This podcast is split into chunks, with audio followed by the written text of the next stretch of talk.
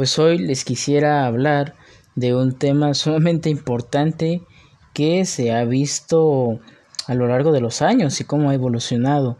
Eh, es acerca de la globalización. ¿Es una amenaza o una oportunidad? Ahí se los dejo.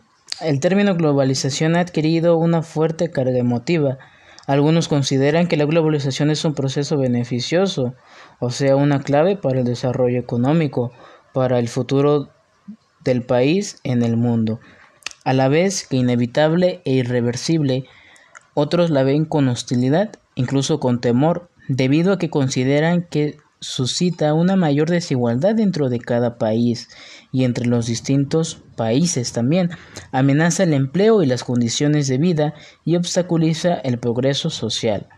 En esta hora vamos a analizar de manera general algunos aspectos de la globalización, y se procura identificar en qué forma los países pueden aprovechar las ventajas de ese proceso, evaluando al mismo tiempo desde una óptica realista las posibilidades y riesgos que plantea. Como primer punto, ¿qué es la globalización? La globalización económica es un proceso histórico, el resultado de la innovación humana y el progreso tecnológico se refiere a la creciente integración de las economías de todo el mundo, especialmente a través del comercio y los flujos financieros. En algunos casos este, este, término hace alusión al desplazamiento de personas, o sea, a la mano de obra, y la transferencia de conocimientos, la tecnología, a través de las fronteras internacionales. La globalización abarca además aspectos culturales, políticos y ambientales más amplios que no se van a poder analizar en este momento. En su aspecto más básico, la globalización no encierra ningún misterio. El uso de este término se utiliza comúnmente desde los años 80, es decir, desde que los adelantos tecnológicos han facilitado y acelerado, las transacciones internacionales, comerciales y financieras. Se refiere a la prolongación más allá de las fronteras nacionales de las mismas fuerzas del mercado que durante siglos han operado a todos los niveles de la actividad económica humana, en los mercados rurales, en las industrias urbanas o los centros financieros. Los mercados promueven la eficiencia por medio de la competencia y la división del trabajo, es decir, la especialización que permite a las personas y a las economías centrarse en lo que mejor saben hacer. Gracias a la globalización es posible beneficiarse de mercados cada vez más vastos en todo el mundo y tener mayor acceso a los flujos de capital y a la tecnología y beneficiarse de importaciones más baratas y mercados de exportación más amplios. Pero los mercados no garantizan necesariamente que la mayor eficiencia beneficiara a todos. Los países deben de estar dispuestos a adoptar las políticas necesarias y, en el caso de los países más pobres, posiblemente necesiten el respaldo de la comunidad internacional para llevar a cabo este crecimiento. Ahora, como punto número 3 tenemos el crecimiento sin precedente y mayor desigualdad. La globalización no es un fenómeno reciente, como muchos dicen, algunos analistas sostienen que la economía mundial estaba tan globalizada hace 100 años como hoy. Sin embargo, nunca antes el comercio y los servicios financieros han estado tan desarrollados e integrados. El aspecto más sorprendente de este proceso es la integración de los mercados financieros que ha sido posible gracias a las comunicaciones electrónicas modernas, como los celulares, las redes sociales. Gracias a todo esto se ha ido globalizando el mundo, no tanto en la economía, sino en cuestión de comercios pequeños, por así decirlo.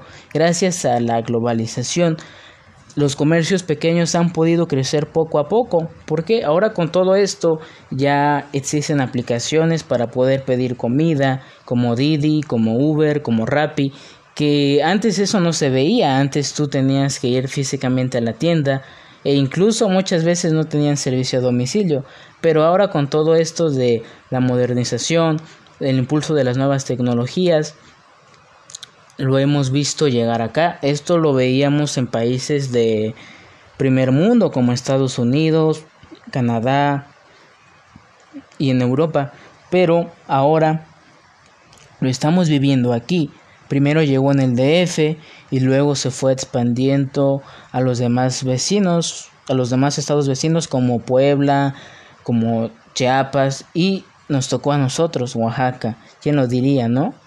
Pero esto abarca muchos temas en sí. ¿Por qué? Porque en México casi mayormente la, globalización no se había visto tanto, tanto, tanto, pero a lo largo de los años ya se fue creciendo. Por ejemplo, Monterrey eh, es un estado de aquí de México sumamente rico. Las personas prefieren ir allá a conseguir un mejor empleo, una mejor paga. ¿Por qué? Porque, porque vienen de de un estado financiero muy crítico, tal vez tienen problemas financieros las personas y por eso deciden ir para esos estados del norte donde dicen que hay mayor progreso. Pero aún así estando aquí en el sur en los estados de Oaxaca, de Chiapas, de Guerrero, aún así puede seguir creciendo, solamente es cuestión de ir innovando cosas, ir ir implementando pues mayormente cosas que nos puedan ayudar a seguir creciendo. Si tienes algún negocio, puedes hacer una página web. Si tienes eh, algún comercio, igualmente puedes ir modernizándote, como dicen las personas. Y esto nos va a ayudar muchísimo. ¿Por qué? Porque generamos más ingresos, eh, ganamos más dinero y podemos tener una mejor calidad de vida que la que antes teníamos. Por ejemplo, si, si vendías, no sé, cinco productos al día con una página web o difundiendo en redes sociales, incluso puedes alcanzar vender muchos más productos. Y esto yo lo he visto de manera personal y les puedo garantizar que la globalización ha beneficiado a muchos y también han perjudicado a muchos. Por así decirlo, hay un claro ejemplo aquí en la ciudad de Oaxaca.